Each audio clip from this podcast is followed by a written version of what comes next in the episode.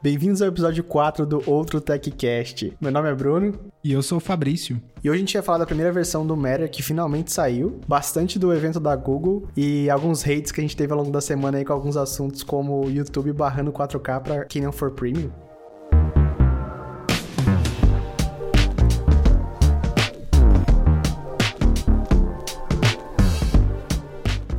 E no começo do mês, finalmente saiu a versão 1.0 do Matter, a tecnologia que a gente falou aqui semana passada de casa inteligente, que basicamente vai te permitir conectar qualquer dispositivo com qualquer plataforma, é mais ou menos o que a gente já vê no Home Assistant e outras plataformas da comunidade. Sim, é, a gente espera que com esse padrão, né, a gente não precise mais se preocupar que se, dependendo do dispositivo que a gente compra, se ele vai ser compatível com a nossa plataforma ou não. Então, todos os dispositivos que são certificados para o Matter vão funcionar tanto no HomeKit, na, na Alexa, no Google Assistant, no Google Home, no caso, né? E no Samsung SmartThings também. E o legal é que agora com essa versão 1.0, a, a galera tanto pode mandar o dispositivo para certificação, né? Quanto já começar a comercializar também.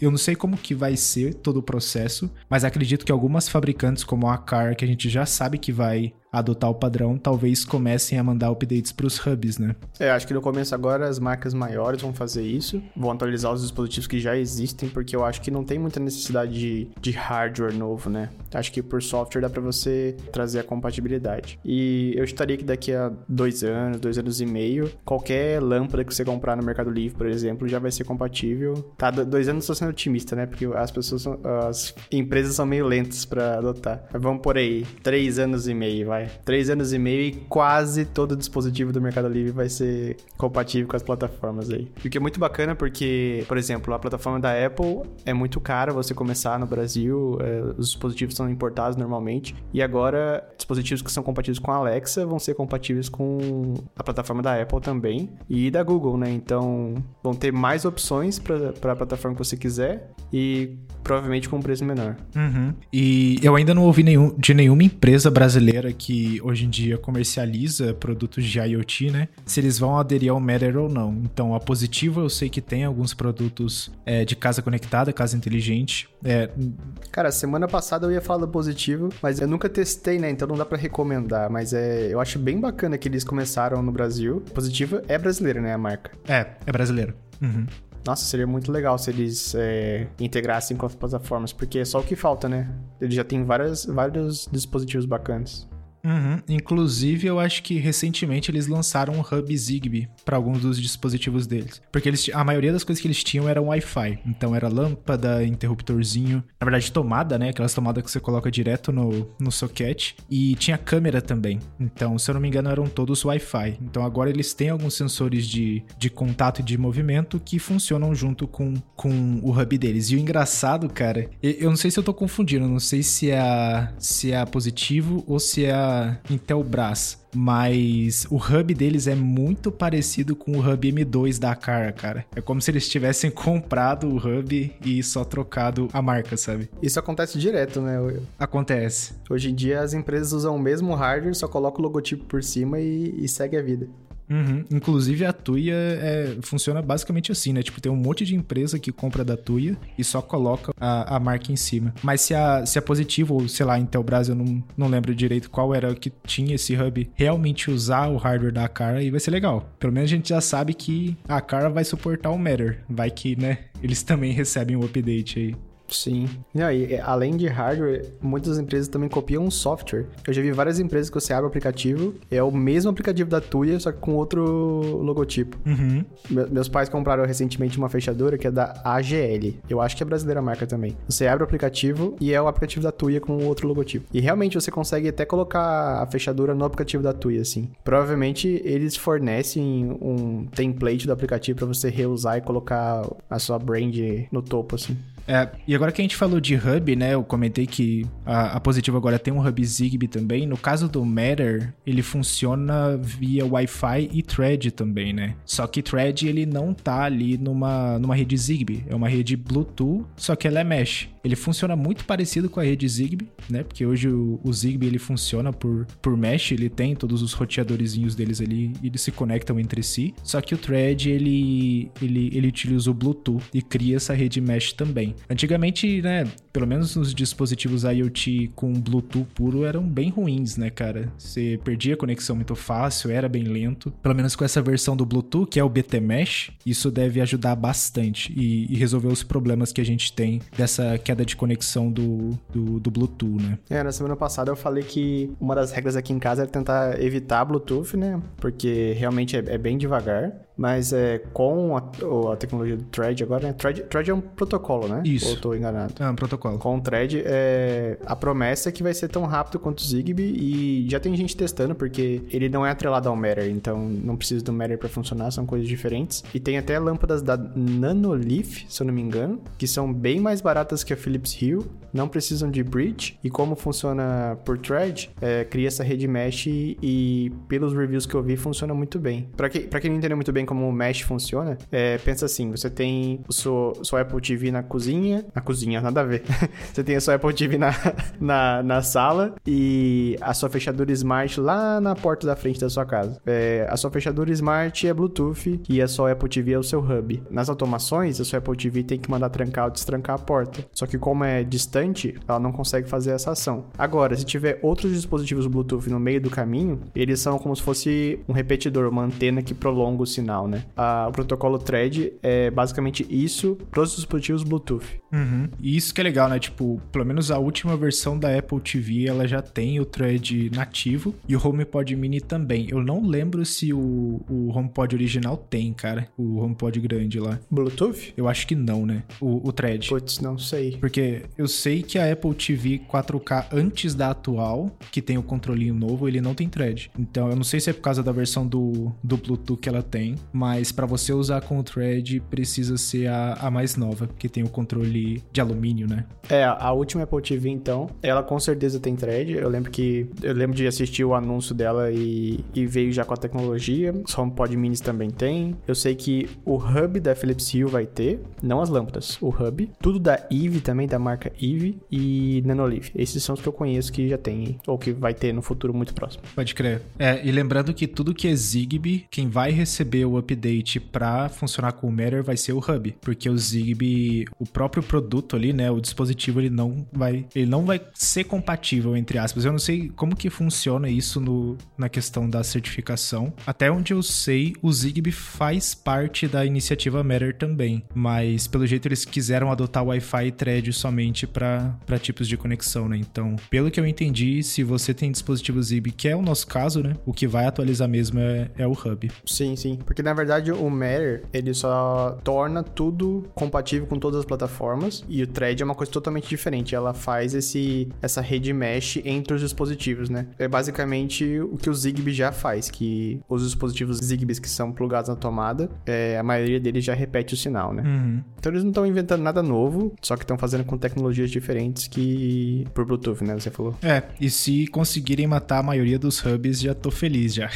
se der para conectar tudo no, na Apple TV ou tudo no HomePod Mini e, e se a rede realmente conseguisse regenerar se algum dispositivo ficar offline, aí, aí é legal. Tem casos aqui, pelo menos comigo, que se algum dispositivo ficar online, pode ser que ele não. que os dispositivos que estavam conectados nele demorem um pouquinho para voltar para a rede. A, ideia do thread é que isso seja muito mais rápido, né? E muito mais estável também. Sim. É, eu ainda tenho minhas dúvidas, mas deve ser mais porque também eu nunca testei, né? Porque já tem tudo Zigbee aqui agora para mudar para thread vai um dinheirão, né? Então, vou assistir bastante review, talvez comprar uma ou duas lâmpadas para brincar e ver se vale a pena. Normalmente, versões 1.0 são realmente para early adopters, né? Porque acaba melhorando na 2.0 e daí para frente. Exatamente. E, e, só lembrando que nem tudo vai ser compatível com Matter de início. Então, até alguns sensores, como por exemplo o sensor de, de vazamento de água, que acho que a Eve e a Cara têm, eles não vão ser compatíveis de, já de início. E acho que o sensor de vibração vibração que a Cara tem também, que hoje em dia até o HomeKit não detecta como vibração, né? ele detecta como ocupação. É, o Matter também não vai suportar. Isso aí vai vir em versões mais, mais, mais novas. Câmera também. Câmera ainda não tem suporte na, no Matter. Ah, boa, boa, boa. Então tem bastante coisinha faltando ainda, mas isso aí vai mudar de acordo com o tempo, né? Eles vão começar a trazer mais padrões aí pra, pra plataforma. Nossa, campainha ia ser muito legal. Não consigo achar nenhuma campainha que seja por bateria, né? Não precisa é, plugar na tomada, que seja compatível com HomeKit. Nenhuma. então eu tenho uma da ILF, é acho que fala ILF, né? Eufy, não sei. Uhum. Que ela é a bateria, funciona bem, só que eu, eu uso um plugin do Homebridge pra pôr ela na, no HomeKit, mas não funciona muito legal, é, porque tem que rolar conversão de vídeo e tal, não, não recomendo. Pode crer. É, eu gostaria bastante também que a gente tivesse a opção de, de integrar outros dispositivos, como por exemplo um PlayStation 5, só para ter a possibilidade de ligar e desligar, sabe? Não precisa nem, sei lá, adicionar outras opções ali de, de controle. Então talvez controlar um PlayStation 5 5, até mesmo se eu pudesse instalar um módulo no, no meu PC que, que, que, ele virasse Matter nativo só para ligar e desligar também. Então, Sim. seria legal ver esse tipo de coisa, mas talvez não seja difícil de fazer, né? Porque até onde eu entendi, o Matter também é aberto, né? Você só precisa fazer ali seu, sua integração e colocar para rodar. Eu acho que não necessariamente você precisa de uma certificação, só se você quiser vender, né? É, sim. Mas eu acho legal também que eles mantêm, é, que eles tentam manter as coisas mais simples, né? Porque não é todo mundo que nem a gente que gosta de fuçar tanto assim, né? Uhum. O negócio é feito pro consumidor final comprar, instalar na casa dele e começar a usar, né? Exatamente. E para quem é usuário mais avançado e gosta disso que nem a gente, tem outras opções, como Home Assistant, ou como fazer a sua própria programação para incrementar a sua casa. Uhum, verdade. E no último podcast a gente falou bastante sobre automação residencial e a gente também comentou que o Google Home estava bem atrasadinho em questão de opções de automação, né? Mas a Google acabou surpreendendo a gente e lançou uma atualização muito boa para o Google Home. Cara, você quer comentar um pouquinho? É, claramente sempre lança essas coisas depois que a gente já gravou o podcast. Ou... Exatamente. É, mas na verdade ela não lançou, ela só anunciou que, que tá para vir. Ah, beleza. É, não tenho certeza quando que é. Mas é basicamente automações com extrema flexibilidade, como a gente tem no Home Assistant. É, eu acho que até um pouco mais do que o, o HomeKit tem. Então, uhum. achei bem bacana. Uma interface ali bem um meio termo entre pro usuário final e pro usuário avançado, assim, sabe? Eles demoraram muito para lançar isso, mas eu acho que fizeram da maneira certa, pelo menos. Entendi. Eu acredito que isso seja por parte também, agora que eles vão adotar o Matter e, e o Matter já saiu, eu acredito que eles estão querendo meio que se equiparar com as outras plataformas para oferecer a maior possibilidade de automação possível também, né? Porque senão a galera, beleza, compra ali um, um acho que é o Nest Hub, eu não sei se eles ainda usam Nest, uhum. o nome Nest. É Nest. Mas, mas aí acaba comprando outro hub para fazer essas automações, ou usando o HomeKit ou Alexa. Então, eu acho que o Google não quis ficar para trás nisso aí, né? Sim. Aliás, a gente não precisa se estender agora, mas tem um, um hub que a gente não falou semana passada, ele é bem famoso, pelo menos nos Estados Unidos, que é o da Samsung, o SmartThings. Uhum, verdade. Dá para fazer bastante coisa nele também. Então, semana passada que a gente falou, se você tem Android, você tá preso ou na Google ou na Alexa, tem essa opção da Samsung também. O legal do SmartThings é que tudo da Samsung se conecta nele, né? Inclusive as máquinas de lavar inteligente da Samsung. Então, sim, sim. Tudo que você tem conectado ali da Samsung, você vai conseguir usar. E também outras marcas. E agora, principalmente provavelmente com o Matter vai ter mais marcas ainda que, que vai dar para usar. E eu acho que a Google também correu atrás do prejuízo porque ela tava muito para trás comparado com a Alexa e, e a Apple, né? Então, ou faz isso agora ou vai perder muito mercado. Da mesma forma que a gente já pode pegar um gancho pro próximo assunto aqui, que é o evento da Google que rolou essa semana, na verdade, semana passada, quando vocês estiverem ouvindo esse, esse podcast, uhum. é, onde, é, onde lançou o Pixel 7 Pro e o Pixel 7 normal, o, o relógio deles, né, que é, se eu não me engano é Pixel Watch, o tablet também anunciou, mas eu acho que não tá para vender ainda. E por que que eu falei que, que gera um gancho? Porque Watch, hoje em dia, para mim, assim, que eu, que eu vejo o Watch referência, é o Apple Watch. É, os da Samsung tentaram por muito tempo, mas não vingou. É, são bem bonitos, assim, funcionam muito bem. Só que é como todos os dispositivos hoje em dia, né? Ou, ou ele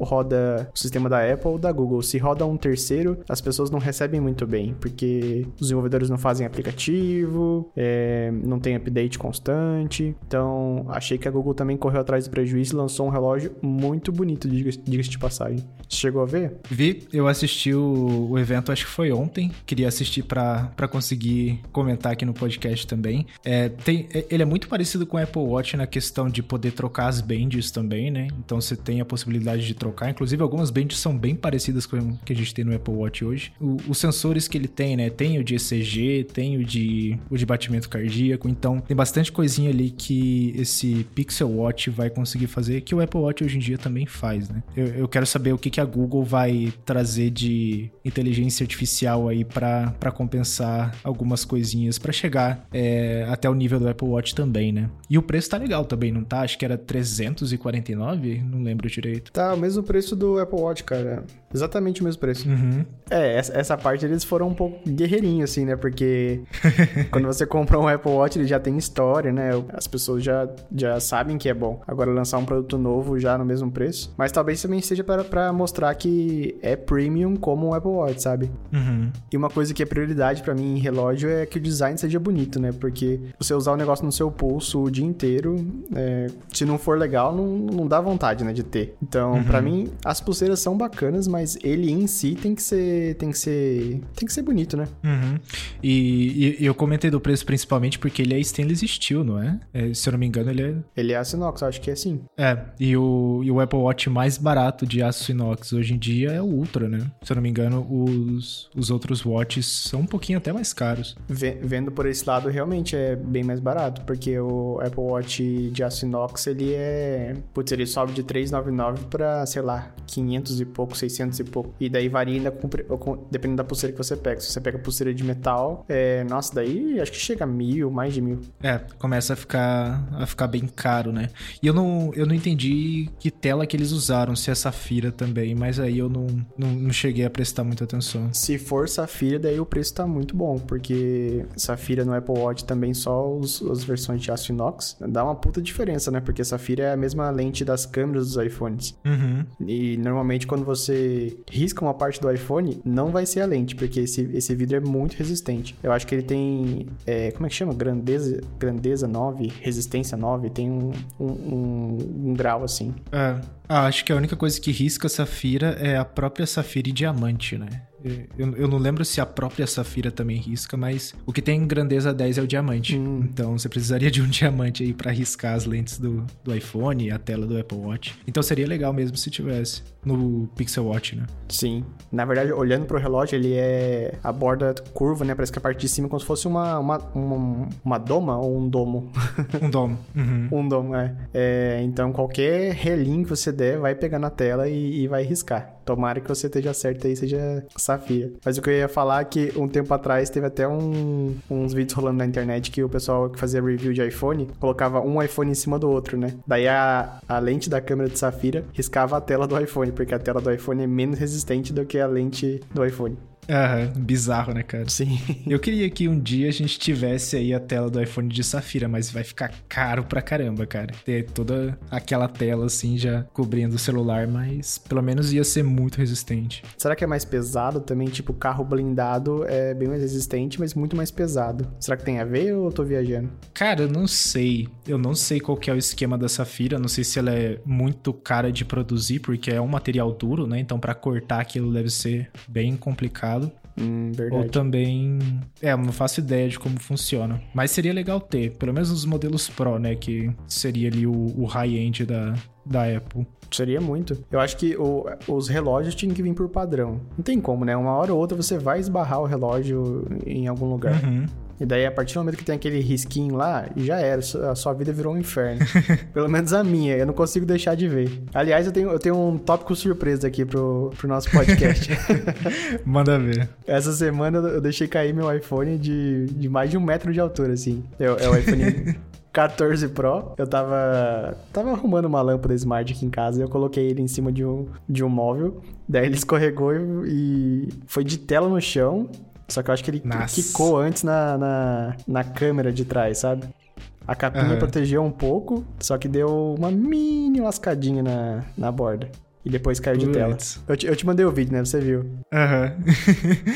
deu, pra, deu pra sentir a tristeza na hora ali que o, que o iPhone caiu. Achei bem bacana que ele cumpre o marketing, né? Porque já faz umas três gerações de iPhone que eles falam que fica mais resistente, mais resistente, mais resistente. E realmente, na, na tela não teve um, um mini risquinho nenhum. Foi só na câmera mesmo, porque. E, e de aqui, né? Na, ah, você pode ver que até a, a, lente de safira não. nem se mexeu aqui, nem nada, nada. Foi só o contorno que é. Deve ser um material normal, né? Um, um aço inox ou algo do tipo. Pode crer. E puxando o, o gancho de celulares aí, eu queria saber se o Pixel 7 e o 7 Pro são res, tão resistentes quanto, quanto o iPhone também, né? Eu, uma coisa que eu curti muito do, do celular novo, desses smartphones novos, que infelizmente não chegam no Brasil, porque a Google, sei lá, Brasil é gigantesco, né? Pra, é, a, a, a, galera que usa Android aqui é em massa, então gostaria de ver os celulares aqui, mas infelizmente não trazem. Mas o que eu curti Cara, aqui na LAN também, é, por algum motivo, não chega muito o Pixel. Tem que comprar em algumas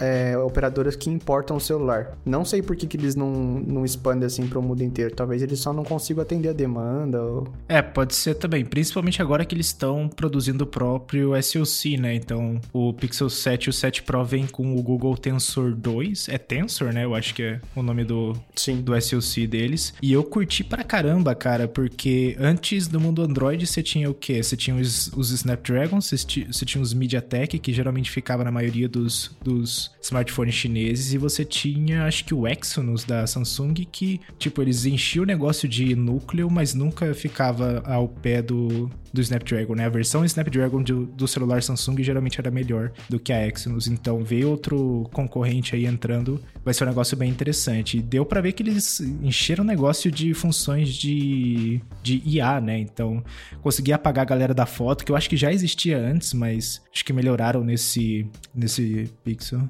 Cara, para mim tem um pouco de marketing aí também. Não acho que tudo é por causa desse chip, sabe? Porque se é tudo software, o, o pior que poderia acontecer seria demorar um pouquinho para funcionar no, num celular com chip anterior, não é? Uhum. Uns 5 segundos de loading, enquanto com esse chip novo é mais rápido. Mas não sei se tudo que eles jogam na, é, a culpa no chip é verdade. É, então, tem essa também, né? E, e eu, eu, também não sei se eles pegaram essa, essa, essa feature e só deixaram pro, pro Pixel 7 pro Pro pra, pra vender aquele modelo de, de celular, né? Porque senão, se a galera do Pixel 6 puder atualizar, que motivo que eles têm para atualizar, né? Então, tem esses, tem esses esquemas também. E eles falaram bastante também de usar o Tensor 2 para conseguir melhorar a qualidade de vídeo, né? Então, tem uma parte de estabilização lá que eu achei interessante, mas cara, todos os exemplos que eles mostraram, tanto de foto quanto de vídeo, qualidade assim para mim deixou um pouco a desejar. Tipo, é o tipo de imagem que você percebe que foi, foi uma AI que, que mexeu, sabe? E esse é o tipo de foto que eu não curto, tanto que o o, zoom no iPhone, né? Quando você usa o vezes 15 lá, que é o, o maior que tem, pelo menos no, no 13 Pro, a imagem fica horrível, cara. Você olha assim, ela fica bem lavada, principalmente depois que eles aplicam Deep Fusion. Não para mim, pelo menos, não fica usável. Considerando que eu, sei lá, uso imagem de câmera DSLR e por aí vai. Não, 15 vezes é só pra estar desesperado que enxergar alguma coisa longe e, rezar para conseguir. Eu, eu, acho que eu nunca uso pra, sei lá, uma foto de verdade, né? Vou quero tirar uma foto pôr no Instagram, vou usar o zoom de 15 vezes, jamais. É, e, e, e, olhando assim pelos exemplos que a, que a Google mostrou, achei muito ruim. Inclusive, a, eles têm um denoiser lá que eu não sei o nome que eles usaram. Tipo, é igual a Apple, né? Coloca uns nomes bonitos ali pra umas função que, que todo mundo conhece. Mas basicamente eles, eles reaplicam um foco na foto, né? Então, sei lá, tirou a foto da criança, a criança tava loucona lá se mexendo. Então o, o, o celular consegue reajustar esse foco para você ter uma imagem nítida, né? Mas em alguns dos exemplos, não todos, de novo, apareceu como se fosse uma imagem gerada por AI. Também não usaria, mesmo se fosse uma imagem tirada pela câmera principal com o zoom normal, então, sei lá. Vai ser igual aquele, aquele trend de um tempo atrás, que era o celular que conseguia tirar foto da lua. E depois descobriram que ele colocava uma imagem de lua por cima da lua. Por isso que, que é. conseguia fazer isso. Uhum, foi a Huawei que fez isso, né? Eu acho. Acho que sim. Eu acho que foi. Teve essa, essa treta aí que também perde todo o sentido de tirar foto, né? Sei lá. Eu, pelo menos, quando eu tiro a foto, eu tiro uma foto tanto pelo celular quanto pela, por uma câmera profissional. Eu quero captar o momento do jeito que eu tô vendo, sabe? Sabe? Não é tipo. Sim. Quero deixar igual a imagem que eu vi na internet ou algo, algo assim. É tipo, a minha composição, o jeito que eu faço. Ah, acho que a galera hoje em dia é caça-like, né, mano? Então, eu também tenho isso igual você. Eu, eu gosto de ter a satisfação que eu tirei aquela foto e ficou legal tal. Deixando de lado que muita coisa o celular já faz pra gente, né? Mas essa parte eu, eu aceito que se o celular fizer, mas eu que cliquei no botão tirar foto, tá bom. Mas tem muita gente hoje em dia que não liga para isso, né? Se, se tiver like na foto, tá valendo. Uhum, exatamente. E assim, a, a, vantagem da Google é que eles sempre vão poder melhorar esse modelo de AI que eles usam para corrigir a foto, né? Eles podem ter mostrado alguma coisa lá no palco, mas daqui a alguns anos o negócio pode estar muito mais avançado. Pode ser que essa minha opinião mude daqui a algum tempo, né? Mas é, acho que deixando a nossa opinião de lado e trazendo de mais gente que falou a respeito, eu ouvi muito assim que a Google era referência em câmeras e tá deixando de ser, que esse ano não foi tão revolucionário como costuma ser, sabe? Uhum. Mas vamos ver. O público não pôde comprar o celular ainda, né? Só os, os youtubers, então quem sabe? É, então. E outro dispositivo que eu curti pra caramba também, que na verdade é o último que apareceu na apresentação, foi o Pixel Tablet, né, cara? A parte que eu mais curti foi você poder usar na dock. Nossa, eu também. A dock, cara, se tivesse pro iPad, que inclusive eu acho que vai ter, porque tem rumor que o iPad vai receber MagSafe, mas aí é um assunto para outro podcast. Mas, cara, que da hora. Eu curti pra caramba que você pode colocar o tablet ali, só tirar e ele, ele funciona normal. Cara, chegou o ponto que eu nem ligo de ser Android e não, e não ser da Apple, porque agora as coisas estão vindo com, vão vir com o Matter. Uhum. Daí eu vou poder ter o controle da Smart Home em qualquer é, plataforma. Pode ser Android, iOS. Então, pra ser bem sincero, tanto faz, sabe? Eu achei muito legal esse negócio de é um tablet, mas se você deixar na dock, ele é um, um display da sua casa, assim, para você ouvir música ou controlar os seus dispositivos. Para mim, vai substituir o que ele já tem, que é o Google Nest Hub, né? Se eu não me engano. Uhum. Eu tenho um aqui em casa do tamanho menor. É ótimo para passar, pra mostrar foto. É ótimo com um speaker, mas é terrível para interagir. É muito lagado, assim. É muito. Ah, eu, eu nem tento mais usar assim, é tocando mesmo, pra ser bem sincero. Pode crer. E, e, eu acredito que esse Pixel Tablet talvez eu compre, cara. Eu tô pensando, tô pensando, porque para importar esse carinha aí vai ser. Vai ser caro, com certeza, mas eu quero ver se eu realmente vou ter um uso para ele aqui. Porque hoje em dia eu não tenho um, um hub central, né? A gente fala tanto em hub, né? O que mais tem é hub. Mas eu não tenho uma tela ali sempre disponível para mim em algum local para para eu controlar a casa. Tipo, eu quero controlar ou é no relógio, ou é no celular, ou é no iPad, mas eles sempre estão em lugares diferentes da casa. Então ter esse tipo de hub seria, seria muito interessante. Sem contar que é Android, né? Eu vou poder fazer qualquer coisa que eu quiser nele. Se eu quiser mudar toda a aparência dele. Sim, sim. Vai ser, vai ser possível também. Então eu curti pra caramba. Vai lançar só no que vem, né? É, eu acho que tem muita promessa aí, coisa que não tá pronto, sabe? Uhum. Tomara que eles realmente entregam o que eles prometeram, porque eu fiquei tentado a comprar também. Uhum. E falaram de preço? Ainda não, né? Não vi, cara, não vi. Mas eu imagino que vai ser a mesma coisa de um iPad, provavelmente. Uhum. Agora, se, se vier com o dock incluso na caixa, muito legal. É, exatamente, cara. Se não for um acessório à parte ali. Mas quero ver. Vamos ver o que mais que a Google lança de novidade aí pra gente. É bizarro, cara, porque acho que eu vou entrar um pouquinho um tópico diferente aqui. É sobre a Google e sobre o evento também. Mas é que tudo, cara, tudo vazou antes do evento. A um nível bizarro, assim, cara. Não é verdade. eu vi um vídeo de, do John Prosser, que geralmente faz leaks de iPhone, né? Cara, há meses atrás. O, o cara fez. O cara e o cara que trabalha com ele, né? O Ian, que faz os renders para ele. Eles fizeram um render do Pixel Watch que ficou igualzinho, cara, o, o render final da, do evento do, do Google, né? O Pixel Watch já tem há um ano já a imagem rolando dele. Sim.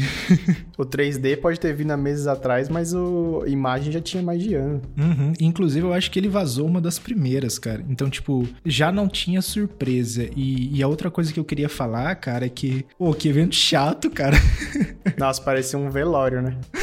ah, mano, tipo, eu queria muito gostar do evento da Google, mas eu fiz uma listinha aqui das coisas que eu não curti, porque, sei lá, mano, é, eu não, eu não passo pano pra Google, não. Eles são uma empresa gigantesca que, que mandam muito bem em muita coisa. Eu acho que na hora de vender o produto, que é essas keynotes que eles fazem, né, acho que poderia ser um negocinho legal. Mas a primeira coisa que eu anotei aqui foi que os caras já no, nos primeiros minutos já mostraram a foto dos três dispositivos, sabe? Uhum. Não é igual a, a Samsung e a Apple que vai lançando de pouquinho em pouquinho ali no, na apresentação e vai deixando ser animado, né? E uma coisa bizarra, cara, que eu tava olhando, eu tava achando mó estranho, porque eu tava vendo no iPad, né? Geralmente o iPad fica mais perto, mais próximo de mim do que a TV. E o palestrante tava fora de foco, cara. Tipo, o, a parte de trás, a parede, tava focada, a câmera tava focada e o palestrante fora de foco. Eu olhei assim e falei, cara, não, não pode. E claro, eu tô, eu tô sendo bem chato nisso, né? Bem criterioso, mas é o tipo de coisa que eu não esperaria de uma empresa tão grande quanto a Google, né? Mas acho que foi, foi a primeira vez, porque eu assisto todo ano. Uhum. Costuma ser legalzinho, costuma ser bacana. É, então. É, não chega a ser tão, tão circo como a Apple que faz tanta coisa assim, mas é. costuma ser divertido, pelo menos. É, dos, dos eventos que eu assisti, eu não assisto todo ano, mas dos que eu assisti, eu curti pra caramba. Eu acho que eu assisti quando lançaram o Google Home, acho que a segunda versão, que ainda era aquela bolinha, assim, né? Bem parecido com a, com a Alexa. E, e foi da hora pra caramba. Foi nesse evento mesmo que eu olhei e falei, cara, o que, que, que, que tá acontecendo? Podiam ter gravado antes e já era. O negócio deles é software, cara, porque você pega o evento de software, o Google I.O., é muito mais legal, tem muita coisa mais revolucionária, assim, sabe? Uhum. Daí você vai pro evento de hardware, eles nem põem muito empenho em, em vender o negócio, sabe? É, então, eu senti isso aí também, cara. E outra coisa, aí ó, Outro problema também. Ó o hate. É, eu tô virando hater já da Google. Fanboy.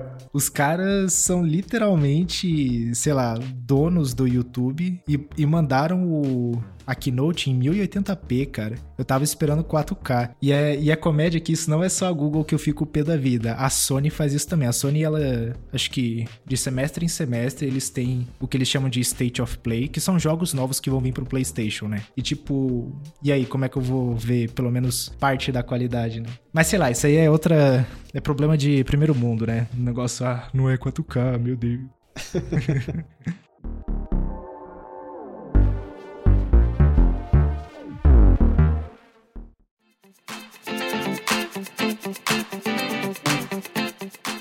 E para não parecer que eu tô odiando pra caramba a Google, tem um serviço que eu curto demais e que eu achei extremamente inovador, que na verdade, deixa eu mudar, né? Eu curtia demais, que era o Google Stadia. Apesar de eu não conseguir, não ter conseguido testar aqui no Brasil, infelizmente o serviço foi descontinuado e parece que foi uma surpresa total, inclusive para o time do Stadia que trabalhava na nas melhorias da plataforma e também para os desenvolvedores de jogos, né? Cara, você usava o Google Stadia, né? O que você achava do, do serviço? É, então eu tenho aqui em casa, ainda tá funcionando, se eu não me engano. Cara, é muito triste que, que tá acabando, porque para mim era, era, o futuro dos games, assim. Você não precisar ter o console em casa, você simplesmente faz um streaming do game, como você assiste um, um vídeo no Netflix, por exemplo, e joga, sem precisar de nada em casa, só a internet. Então funcionava muito bem, assim, um milhão de vezes melhor do que o que o PlayStation faz. Uhum. O streaming de games do PlayStation é muito ruim. Nossa, dá até raiva.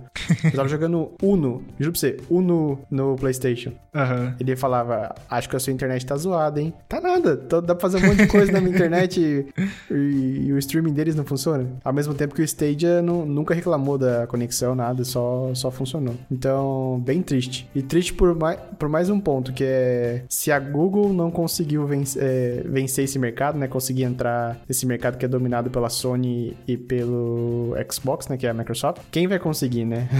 é, é, muito difícil. Então, ficam aí mais duas empresas comandando o mercado, da, da mesma forma que a Google e, o, e, a Apple comandam os de celular, né? Uhum. Bem que tem a Samsung também. É, verdade. E realmente, cara, quando o Google Stadia foi anunciado, eu fiquei, tipo, muito animado. Muito, muito animado, porque literalmente é você não precisar mais de um PC extremamente parrudo para jogar um jogo pesado ou precisar de um console para fazer a mesma coisa, né? Então, eles. Eu lembro que eles anunciaram várias coisas super interessantes na época que, tipo, ah, você tá assistindo uma gameplay no YouTube, que é o que mais tem no YouTube, né? Você tá assistindo uma gameplay, você pode literalmente apertar, clicar no jogo e você vai diretamente para aquela área do jogo. Tinham várias promessas que no final não se concretizaram, mas que, que era um negócio bem interessante. realmente, de todos os serviços que eu ouvi falar de streaming de jogos, o Stadia era um, um dos que tinham a melhor latência, que é muito importante quando você tá jogando né? Você precisa ter aquele, aquele tempo de reflexo bom para conseguir é, para conseguir jogar. Inclusive,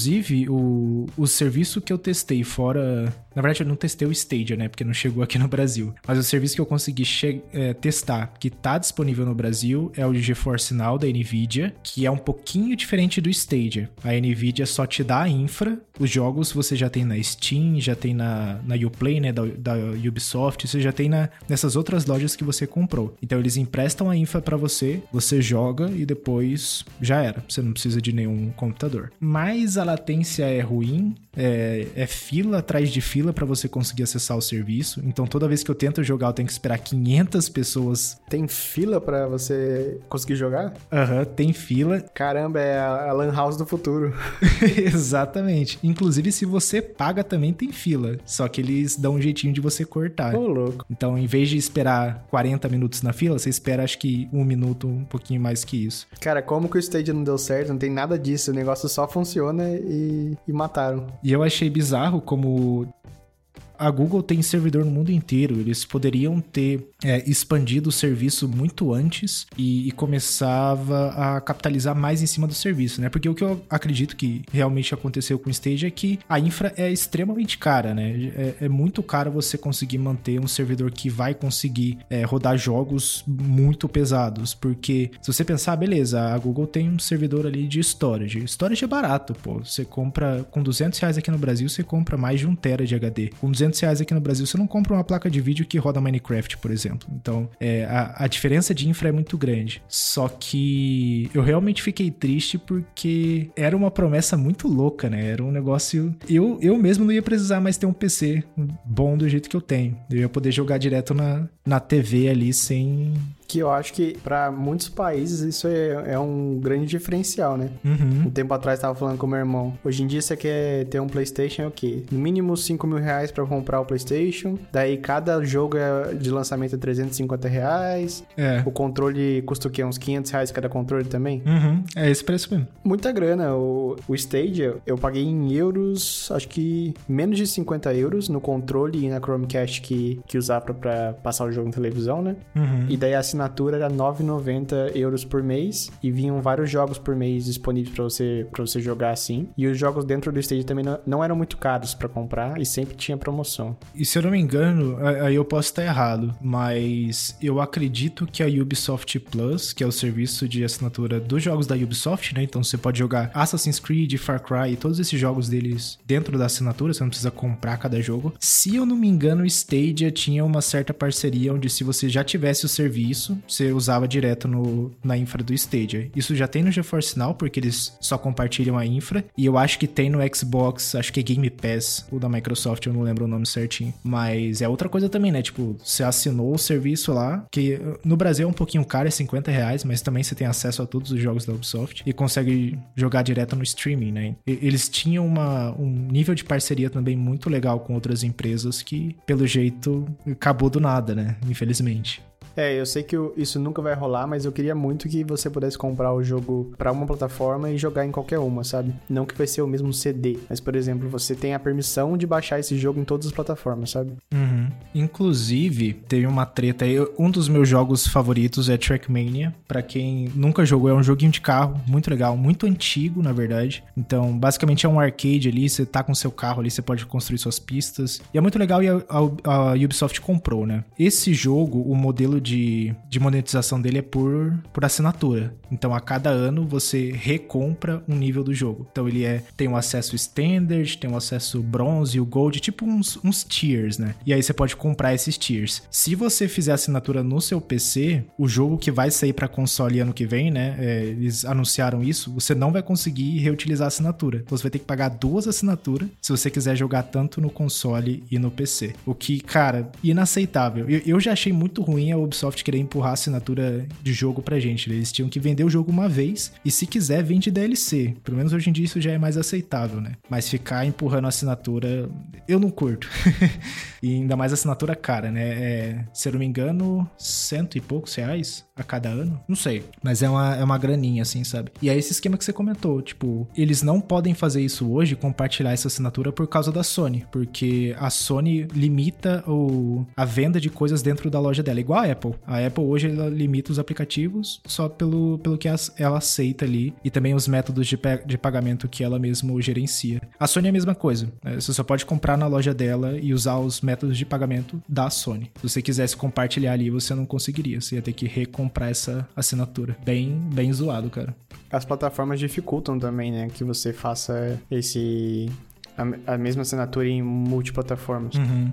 Eu sei porque é a mesma coisa para aplicativo, então. Eu tenho um aplicativo para Apple TV agora, né? E eu tô querendo portar ele para outras plataformas, é Google TV, é Samsung TV, etc, né? Então, eu ainda tô bolando uma maneira de a pessoa que tem o meu aplicativo na Apple TV poder usar na Google TV sem, sem precisar pagar mais, sabe? Tem algumas plataformas, a, que eu tô usando agora chama Revenue Cat. Ele meio que agrupa as, as compras dentro do aplicativo de diferentes plataformas, mas ainda não é ideal, assim. Precisar pedir pra pessoa linkar a assinatura dela com uma conta da Google ou não sei, tá, tá bem complicado e é por isso que eu entendo um pouco que deve ser difícil pro, pros jogos também fazerem o mesmo. Uhum. Quem acaba perdendo é o consumidor, né? Querendo ou não, é, é a gente que vai ter que. Ah, é, sempre, sempre nós toma, né? é sempre assim. É. Querendo ou não, a gente que vai ter que gastar mais uma graninha ali. Ou não gastar também. Vai deixar o jogo lá, ou o aplicativo lá sem, sem, sem comprar de de novo, né? Mas é uma coisa que, tipo, eu falaria horas e horas aí, porque eu fico meio pé da vida com, com esses esquemas, assim, esses, esses problemas que a gente tem. Ah, mas vamos falar de um, de um assunto mais levinho, então, que ninguém vai ficar bravo. O 4K do, do YouTube sendo capado só pra quem for premium. O que, que você acha disso? Ah, cara, eles dão o doce pra criança e tiram o doce da criança. Eu achei muita sacanagem. O Linus, do, do canal Linus Tech Tips, ele, ele fez um vídeo explicando um pouco. Na verdade, ele falou no podcast deles lá. E ele comentou um pouco do porquê, né? Ele mesmo já tem uma, uma plataforma de streaming chamada Floatplane. Acho que é Floatplane. Que vários youtubers também estão lá. O MKB HD. MKB HD. Caraca, hoje tá difícil. Tá lá. Então, tipo, são vários streamers que criadores de conteúdo que também usam a plataforma dele. E eles falam: deixar você usar o conteúdo 4K é muito custoso. Custoso para rede, custoso para infra. E, e a, a gente acredita que o YouTube tá com esse tipo de problema de não tá aguentando tantos usuários começarem a consumir o 4K. Porque agora o 4K tá, tá bem mais popular, né? Eles estão querendo usar isso, usar o YouTube Premium como uma forma de você ter que assinar e pagar para eles conseguirem te dar o 4K. Eu não curti, sinceramente não, não achei legal. O YouTube ele poderia tirar um, um, pouco do dinheiro dos anúncios que eles fazem bilhões e bilhões por ano de tanto de tanto canal que tem na Cara, je, jeito tem, o, eles têm um monopólio de vídeo na internet. Vamos, vamos ser sinceros, quem que vai no Vimeo assistir vídeo? Não, não vai.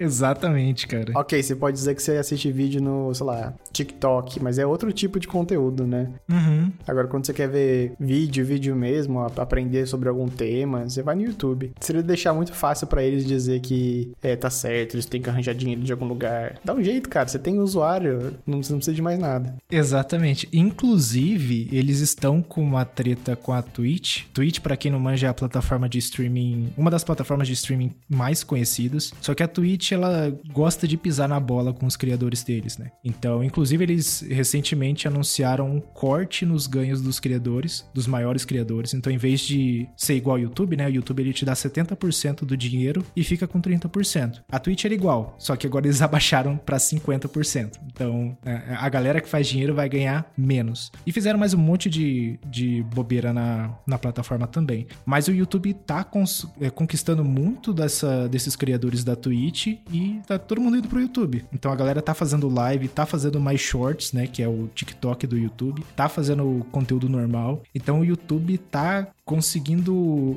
tá conseguindo uma grana, né, pra, pra vir com essa história de querer cobrar o 4K. Então, não sei, cara, eu acho que, ah, beleza, quer cobrar? Cobra 8K então, que ninguém tá usando, que é tipo só, sei lá, só o Marquês que vai fazer vídeo em 8K, mas, sei lá, eu acho que com essa popularização do 4K não, não tinha que cobrar não. Tem outras maneiras dele, deles, deles pagarem isso aí, né? É, tomara que, tomara que isso seja uma boa brecha pra outra empresa ganhar um pouco de mercado, a gente dividindo aí, né? Tô, por exemplo, tô adorando que o, o TikTok tá ganhando mercado do, do Instagram. Eu nem uso o TikTok, mas tem que, tem que acabar com esse negócio de todo mundo tá num lugar só e uma empresa só dominar todo mundo, sabe? Uhum. É chato, cara. Agora o Twitter também tá com o esquema de vídeo infinito igual o TikTok, né? Que você vai scrollando pra cima e vai vendo. É um repeteco, mas pelo menos não tá tudo num aplicativo só. Inclusive, acho que isso é um, um assunto da hora pra outro, pra outro podcast também, mas é, eu já tô de saco cheio do Instagram, cara. O nível de anúncio que tem ali, comparado com o nível de conteúdo que eu vejo da galera que eu sigo, é, é bizarro. Mas aí a gente fala, fala em outro episódio aí. Mas agora você despertou o hate, cara. Agora eu preciso dizer que eu queria que fosse só, sei lá, stories e fotos, mano. Uhum. Sem vídeo, com pouquíssima propaganda, com timeline, é, como é que fala? Ordem cronológica. Sim. Ah, não, tá chato, tá bem chato. Tá, tá, tá demais, cara. E, e, e eu juro pra você, é, hoje em dia eu só uso o Instagram para compartilhar as coisas do, dos Complicando Tech. O meu mesmo, dificilmente eu entro. Não tem conteúdo que me interessa mais. E toda a galera que eu sigo, não aparece nada desse, dessa galera. Então sempre aparece alguém algum coach motivacional ou alguém querendo vender alguma coisa, algum anúncio. É, eles empurram muito conteúdo. Nossa. É, é, é, horrível, cara. Então eu parei de usar. Não tô mais usando. Tô no Twitter, só que o Twitter a gente tem que ter uma certa, um certo preparo mental, né? Que também é outro lugar de, de causa ali. É, Twitter é, é um asylum, mano. é, então. Só que por enquanto é o que dá para usar, né? TikTok é divertido também, só que na hora que você abre o aplicativo do TikTok, você sai dali três horas depois, porque o negócio te prende. É, é muito bom. TikTok eu tô velho pra isso. Já. não consigo acompanhar o ritmo da galera, não. Eu curtia bastante o Vine. Nossa, o Vine era uma, era uma delícia. Você chegou a usar o, o Vine? Ah, o Vine tava na frente. Você lembra dele? Lembro, o Vine tava na frente do seu tempo, né? Porque o que acontecia lá é basicamente o que acontece agora. Uhum. Só que no, numa época que não tinha muito, né? Era muito legal, cara. E, e, o Vine era um que eu passava horas e horas assistindo, porque era, era muito divertido. E era só 7 segundos, não era? Era só 7 segundos. Você não podia ir além. E acho que eles nunca chegaram atualizar para ir além. Então... 7 segundos de fama. Exatamente. Mas é, bons tempos de Vine. E nenhuma dessas redes sociais, Instagram, Vine, TikTok, nenhuma delas cobram os usuários para ter uma resolução maior. E agora pra gente acalmar uns 20%, porque a gente tá meio pistola nesse episódio, a gente vai falar um pouquinho sobre USB-C e iPhones, né? Então, a Europa finalmente aprovou a lei que obriga o uso de USB-C em iPhones a partir de 2024. Eu sei que tem benefícios e malefícios para isso, mas cara, eu queria ouvir sua opinião aí. O que, que você acha dessa, dessa mudança aí? Ah, quando, quando virar, eu vou fazer uma festa aqui é, em vez de fogos, a gente pega cada cabo que eu tenho aqui em casa e queima e joga pra cima. Sim. Com certeza. Vai ser um saco de 60 litros de lixo só de cabo aqui, aqui em casa. Uhum. Mas so, sobre a, a, lei em si, cara, eu não gosto. Eu, eu, apesar de eu achar que, que as empresas poderiam, por conta própria, é, chegar num acordo e usar um cabo só, que realmente é, é bom para todo mundo, né? E, e pro meio ambiente também, porque você tem muito é, lixo eletrônico que o pessoal fala, né? Lixo eletrônico que não precisaria. Uhum quando parte de uma lei estabelecer que um dispositivo precisa ter tal formato, usar tal coisa específica, eu acho que você barra a inovação. Eu acho que não é o papel do Estado é, dizer o que pode ou não ter num, dispositivo, sabe? Eu acho que poderia vir de outra forma isso. Não, não acho legal através de uma lei. V vamos pensar que se essa lei viesse na época que o conector do iPhone era aquele antigo de 9 pinos e fixasse que aquele era o, o conector que tinha que ser usado dali para frente É, imagina que horror, o tamanho daquele negócio que a gente tinha que, que, a gente tinha que ter. Uhum. A, a, gente não sabe, vai que a Apple tinha um conector para lançar em, em, dois anos, por exemplo, que é mais eficaz que o USB-C, menor, não poderia mais usar, sabe? Então, não, não curto a ideia. Apesar que é muito bom que eu preciso só de um cabo para carregar qualquer coisa aqui em casa, né? Como consumidor é muito bom, mas pensando no panorama geral, assim, eu acho zoado. Uhum. É, então, e isso é uma. Aí entra uma área que eu não conheço, que eu gostaria de entender mais, que é essa. O que foi aprovado, né? Beleza, eles obrigam o uso de USB-C, mas o que, que isso significa? É todo o spec do USB-C, e se a gente tiver uma atualização, vai ter que ser aprovada também, a gente não vai poder usar Thunderbolt, qual que é o esquema, né? Se for só o formato, beleza, mas e aí? Se uma próxima versão do USB-C a gente tiver mais uma lane, né? Mais um fiozinho entrando ali, não vai poder usar esse formato? Me preocupa bastante também que isso é foi um, um órgão do governo que teve que mandar essa padronização. Se o órgão do governo for rápido bastante, o que eu duvido, em começar a adotar coisas conforme as coisas sejam atualizadas, aí beleza, mas é algo difícil de acontecer. Mas também, por outro lado, foi uma das melhores notícias para mim. Hoje mesmo, inclusive hoje lá no canal vai sair review do, do sensor de presença da car, então eu tava gravando no iPhone e tava usando o ProRes. ProRes gera ali arquivos de 5, 10 gigabytes para cada, de acordo com o minuto que você grava, né? E a, a forma mais rápida de você tirar do, do iPhone para você poder editar no PC é via conexão de rede local. AirDrop não rola, porque primeiro que o meu Mac é super antigo, então acho que nem o Wi-Fi Wi-Fi 6 ele tem, acho que é Wi-Fi 5 e bem capadinho. É, não tem AirDrop no PC, então fico preso a isso. O Lightning é 2.0, 480 megabits por segundo, que dá 4 mega por segundo. Não sei. É, é bem devagar. Então, a minha única opção era transmitir via rede e o, e o iPhone 13 Pro e nem o 14 Pro ainda é compatível com Wi-Fi 6E. Então eu não tenho gigabit para transferir essas, essas informações, né? Então eu fico muito limitado em questão de, de, de conexão. Então eu gostaria muito que, se a Apple fosse trazer o USB-C, trouxesse já com Thunderbolt, 40 gigabits por segundo ali, que ia me ajudar pra caramba, né? Porque não adianta nada eu produzir o conteúdo no iPhone, que tem uma super câmera que eu consigo usar consigo usar o ProRes, consigo usar o ProRAW e eu não consegui tirar dali, né? Eu não vou editar meus vídeos no iPhone, não, não tem cabimento. Tem uma, uma tela aqui de, acho que é 20 e poucas polegadas, por que, que eu vou usar um negócio de 6 polegadas, né?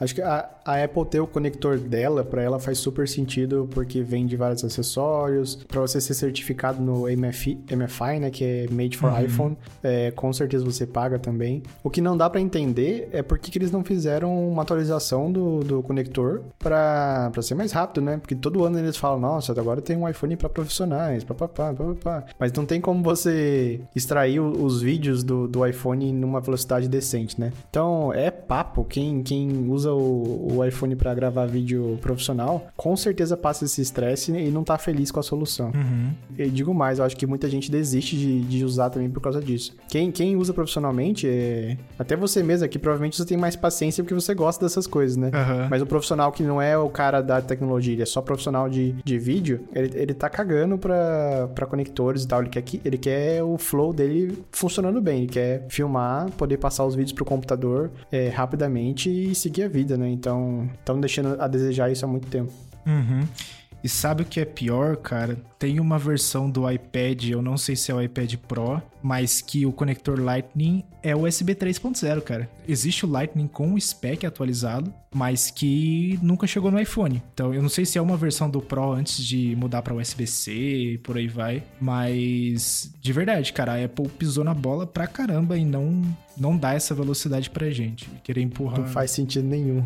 é, então, não faz sentido nenhum, cara. E realmente, é, é igual você comentou, né? A, a galera não tem tempo de esperar ficar copiando arquivo de iPhone principalmente a USB 2.0. Eu vi no Twitter um dos, dos acho que cineastas que estavam gravando com com iPhone, né? Testando para usar o ProRes, eles tinham vários iPhones, porque enquanto um tava copiando, eles usavam o outro iPhone para continuar a gravação. E na hora que o outro terminava, ia trocando. Então, tipo, era vários iPhones. Então você imagina, pô, vou gastar todo esse tempo, é mais fácil usar uma câmera, uma mirrorless que não é tão pesada e tem uma qualidade melhor que a do iPhone, e também usar ProRes. A, as mirrorless da, da Sony suportam ProRes. Claro, são mais caras, né? 2 mil dólares, 3 mil dólares, mas mas eh, você não tem esse problema, né? Você tem ali um cartão SD e até USB-C que vão a velocidades gigantescas de, de exportação, né? Mas é o que é, então vamos pelo menos absorver a parte boa que vai ser a partir de 2024. Pelo menos é o previsto, né? Não sei se vai ter um plano transicional. Uhum. Vamos ter iPhones com USB-C, que não tá confirmado pela Apple, mas é, é a lei, né? Então espera-se que ela vai, vai seguir. Uhum. E vamos fazer a festa aí pra gente queimar todos os nossos cabos, é, transformar eles em amarrador de pão, alguma coisa do tipo aí. Dar um uso melhor. Pular corda com os cabos. Dá pros, pro, pros cachorros e pros gatos brincar. né? Mas tem outra coisa boa também que apareceu aí nos últimos dias para quem não tem o iPad Pro mais recente, né, cara? Parece que o Stage Manager meio que foi liberado para os iPads que não tem M1, o que, de novo, é a Apple querendo colocar barreiras ali pra galera usar. Mas, assim, cara, eu usei o Stage Manager por um tempinho, achei da hora, aí eu parei de usar. não usei mais. Você conseguiu testar no iPad ou você testou no Mac, né? É, eu testei no Mac. Eu acho que, se eu não me engano, esse eles liberaram para outros iPads, mas ainda tem que ser o Pro. Não precisa ter o M1, mas precisa ser iPad Pro. Uhum. É, depois, depois a gente pode confirmar isso, mas quase certeza. Mas eu testei no Mac, cara, achei tosco, sabe? Pelo menos no Mac, multitasking no Mac nunca foi um problema, sabe? Uhum. Eu não preciso ter as abinhas do lado esquerdo dizendo, ah, você, pode, você tá usando esses três aplicativos. Já tem a dock embaixo, então essa feature para mim é totalmente descartável. Não sei se eu não entendi bem como funciona, mas não vi vantagem. O que eu achei legal é que quando você tá com ela ativa no iPad, e daí ainda é só nos M, 1s é, você pluga no monitor externo e realmente ele estende, sabe? Não é só um reflexo da tela do iPad no monitor. É igual você ligar um computador no monitor externo. Aí você vai conseguir usar a resolução do display, é, os aplicativos vão adaptar aquele display. Então, isso é muito legal. Mas para mim, isso podia ser a parte do, do Stage Manager. Eu, eu real acho, cara, que o Stage Manager é parte de uma transição que a Apple vai fazer para o iPad ser um pouquinho mais próximo do macOS. E quando eu digo isso, não é o iPad em si, mas sim a interface que você veria no monitor. Então, ah, vou colocar meu iPad numa dock, então talvez meu monitor aqui tenha algo mais parecido com o macOS. Então, eu acho que eles querem fazer esse, esse paralelo para a galera, pra galera conseguir se familiarizar, né? É, apesar de ir um pouco contra o que o iPad é, porque a Apple sempre vendeu o iPad como tablet e o Mac como um computador. Então, eles sempre separaram isso, mas com o Stage Manager parece que eles estão começando a trazer as coisinhas mais próximas entre os dois sistemas, né? O que faz sentido, porque o iPad é uma máquina muito boa, cara. Meu iPad é de 2018 e funciona muito bem, sabe? Cara, eu sempre falo, se eu não, se eu não usasse o MacBook profissionalmente, eu teria só iPad. Porque é muito mais divertido e, e dentro da minha cabeça desassocia iPad de trabalho, sabe?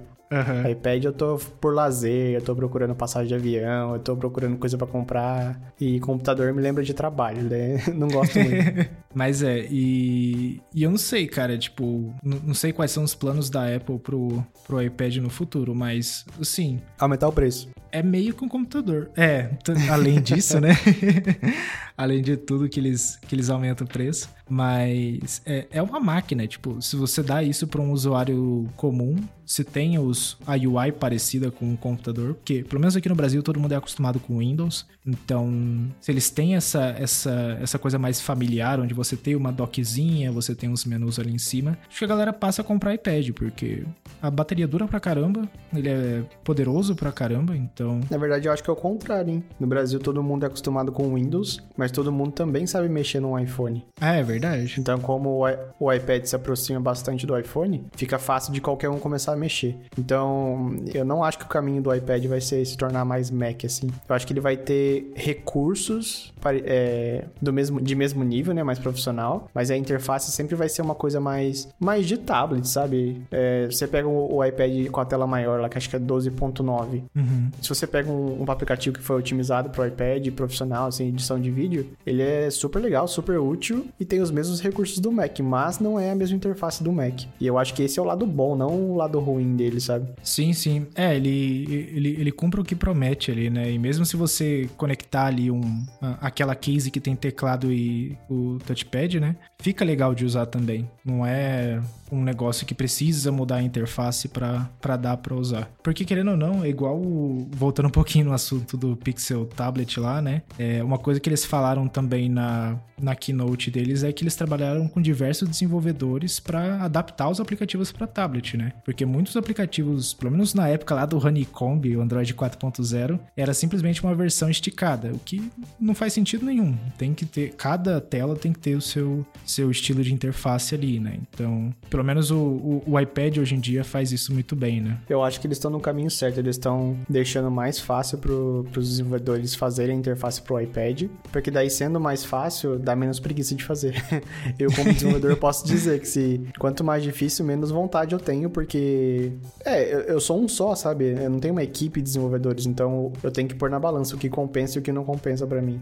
Uhum. O, o, mesmo aplicativo que eu citei que eu tava trazendo para outras televisões, eu tô tentando fazer uma versão de iPad para ele também e tá sendo bem fácil, então é, é um motivador para eu continuar em vez de querer parar de, de fazer, sabe? Uhum. Faz sentido, cara. Tem um aplicativo para iPad que eu uso para design 3D, assim, para criar, fazer criações para imprimir impressora 3D ou para qualquer uso que você queira fazer com, com o modelo, que chama Shaper 3D. Acho que esse é o nome. Uhum. Cara, sensacional. Esque esquece Blender, esquece esses SketchUp. Uhum. É, é, muito bom de usar, assim. Você pega a, a Apple... Você precisa de um Apple Pencil ou de um mouse a experiência é muito boa. Eu, eu, sou basicamente leigo, eu não sei fazer design 3D, mas a interface é tão, é tão fácil que você aprende sem precisar de tutorial, assim, você vai fuçando, aprendendo. Ele é bem carinho, mas a versão free dá pra você brincar bastante. Legal, legal. Um, um aplicativo que eu uso bastante no iPad é o Procreate, porque não é uma assinatura igual o Photoshop, então eu comprei uma vez e faço as thumbnails do canal lá e funciona muito bem. Consegui substituir totalmente e o melhor de tudo é que eu não preciso estar na frente do meu desktop. Eu pego o iPad, vou lá pro sofá, faço um pouquinho da thumbnail, depois faço outra coisa, depois volto, termino. Então, se tornou divertido de fazer, em vez de ter que ficar ali no PC, teclado e mouse e encostado na cadeira, que é um negocinho um pouco mais mais chato, né? Então, realmente, tem muito aplicativo bom ali que já substituiu o que eu, o que eu faço no desktop e no, no notebook, né? E continuando o assunto de iPad, eu tenho usado muito o meu iPad ultimamente como um bom companheiro de academia. Qual que é o esquema, né? Eu. Assim, eu acho muito chato fazer academia. Eu não gosto. É por isso que eu sou mais redondo. Louco, super divertido, cara. Não, é, nossa, muito legal. Yes. não, mas é, uma coisa que eu curto bastante fazer é correr na rua. Então eu não gosto de ficar no mesmo lugar, sabe? Eu gosto de sair correndo por aí, ver coisa diferente. Só que geralmente chove aqui, né? ainda mais nessa, nessa época do ano. E o bairro aqui também não é muito seguro, né? Pra eu sair correndo por aí. Então eu, há um tempo atrás, eu comprei uma esteira. Só que assim, é chatão. Eu vou lá, subo na esteira, fico lá uma hora. Ando, corro, ando, corro, ando, corro. Até que eu me toquei que no lugar onde tem a esteira aqui em casa, tem uma, uma lousa, de aquelas de quadro branco, né? Que chama. E nesse quadro branco tem um suportezinho onde eu deixaria as, as canetas. E o iPad fica ali, cara. E não cai. Ele gruda ali e fica. E agora eu tenho uma telinha que eu posso assistir as coisas e tudo mais. Mas eu também tenho um controle de Xbox Xbox, que se conecta via Bluetooth. Ou o Megazord. Exatamente, cara. E então agora eu tenho o iPad, meu controle e eu tenho acesso a vários jogos, tanto do Apple Arcade quanto do meu desktop, porque eu consigo compartilhar a tela com, com pouca latência, né? Porque tá na mesma rede. Então agora quando eu vou correr e caminhar, eu também tô com o controle e fico usando o iPad ali para jogar pra caramba. Então. Tu vai bater a cabeça, cara. Como é que você faz isso? então, não sei. Até hoje eu não, não bati a cabeça. E olha que eu corro também, hein? Eu achei que você ia pu é, puxar um assunto, é, sei lá, eu uso Apple Fitness Plus, um aplicativo da Nike de corrida. Jogar videogame foi boa. né? Mas isso é legal também, dá para fazer com o Nintendo Switch também, né? O Switch ele é pequenininho, também é um tablet, você tem uns controlinhos ali, mas eu curti porque a tela do iPad é maior que a do Switch, é mais bonita que a do Switch, então dá para jogar coisa, coisa pra caramba. O que eu não consigo jogar é jogo de carro, porque geralmente quando eu jogo jogo de carro, eu viro junto. então eu tentei uma vez e eu vi que eu tava meio torto assim na esteira. Eu falei, não, vou jogar outra coisa aqui. Foi exatamente o que eu imaginei quando você falou que tava jogando videogame na esteira. Exatamente. Mas outros jogos mais simples, assim, dá para jogar e, e, faz uma grande diferença para mim, cara, porque eu começo a jogar, eu olho no relógio, caraca, já passou 40 minutos, já gastei 400, 500 calorias, então aquele sentimento de que, putz, isso aqui é chato pra caramba não acontece mais, né? Então isso aí é, é algo que o iPad ajudou pra caramba. E nesse esquema do iPad, né, que eu comentei que eu jogo nele espelhando o PC, tem um aplicativo muito bom, se a galera não conhece, tem um computador em casa que joga, que é o Steam Link. Então, basicamente, o um aplicativo da Steam que na sua rede, na sua rede local, ele vai compartilhar sua biblioteca de jogos. Então, ele vai conectar no seu PC, vai fazer o streaming do seu PC direto para o seu dispositivo. Não passa pela internet, então é, o esquema é muito rápido. E a latência é bem baixa, cara. Eu curti pra caramba, assim, para jogar direto do iPad. Isso que o iPad tá no Wi-Fi, não tá nem no cabo, hein? Então, funciona pra caramba. E esse aplicativo também tá disponível para Apple TV. Então, quem não tem console, só tem um computador e tá tudo conectado na rede local, você consegue fazer essa essa essa conexão, né? Então, dá para jogar os jogos. Você já usou na Apple TV? Já. E foi bom? Já usei e foi bom. Cara, eu testei aqui em casa, foi horroroso. Sério? Eu não sei se é por causa que, que o, jogo, o jogo tá rodando no meu Mac, né? Então uhum. tem que levar isso em consideração. Mas foi, foi bem ruinzinho, assim. Naqui, é naqui, é o streaming é bom. Quando, quando tá jogando assim, é, não tem lag, nada. Uhum. Mas todo o começar a jogar, sabe? Começar a funcionar o streaming, nossa, que pânico. Muito ruim. É, é chatinho mesmo, cara. A primeira vez que eu preciso fazer o setup ele pede o, o, código da Steam lá e tem que ir no PC e colocar e voltar. E às vezes ele precisa fazer teste de conexão de novo. Precisou de permissão de acessibilidade, pediu uhum. acesso a um monte de coisa. Isso no Mac, né? No Mac, é. É, no, no Windows ele só ignora, ele vai, vai que vai. Eu sou o rei, eu vou usar tudo, é isso aí. Exatamente. Mas minha experiência foi muito boa, cara. Tipo, tanto minha Apple TV quanto o meu PC estão na mesma rede, os dois conectados no, na rede Gigabit. Então ele a, a, latência é baixíssima porque eles não estão muito longe. Então deu para jogar tranquilo, sabe? E acho que esse é um da, uma das coisas que, que a Apple poderia fazer ou até melhorar em questão da, da Apple TV, porque a Apple TV ela pode ser um console, né? Então hoje a gente tem o Apple Arcade ali, mas a gente consegue fazer esse espelhamento de tela que torna a Apple TV um pouco mais mais útil ali para quem gosta de jogar, né? Cara, agora eu tô lembrando, quando eu tava testando o Steam Link, é... tava tão ruim esse, essa experiência de começar a jogar, que eu testei por AirPlay. Uhum. O AirPlay é uma roleta russa, né? Tem dia que funciona muito bem, tem dia que funciona muito mal. Nesse dia, deu para jogar de boaço, tá? Eu, te eu, testei o Batman Arkham Asylum, eu acho. Funcionou sem lag por, sei lá, uns 30 minutos. Depois eu parei de jogar. Se for sempre assim, eu poderia recomendar, mas já teve experiências que que não foram tão boas. Uhum. Ah, outra dica também de quem, quem for usar o Steam Link na TV, se sua TV tiver modo jogo, ativa ele. porque ele corta bastante a latência. A, a, a, qualidade da imagem não fica tão boa quanto um Dolby Vision, por exemplo, mas cai de, sei lá, 100 milissegundos para 5, 4 milissegundos. Então, se você quiser jogar um jogo rápido ali, ajuda pra caramba.